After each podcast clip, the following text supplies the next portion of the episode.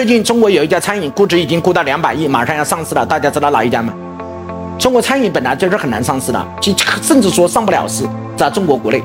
但是中国马上有一家公司就要上市了，湖南的这家公司有听过吗？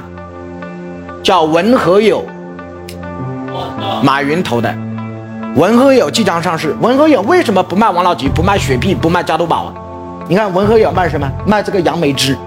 这个杨梅汁如果在路边摊用那个塑料杯卖你一杯多少钱？五毛钱。哎，各位同意吗？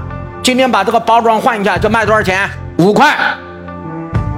大家知道一杯杨梅汁的成本多少钱？哎，一毛八到两毛。这就是一个公司、一个组织、一个门店，如果你没有一个暴利型产品，这家公司是赚不到钱的。什么叫暴利型产品？至少十倍以上的利润，没有十倍以上的利润都不叫暴利型产品。所以你看，这这只是它的一个，它有好几个都是暴利型产品。一桌子里面每一桌总会有什么？告诉我，每个人点一罐，你知道它每天的销量有多大？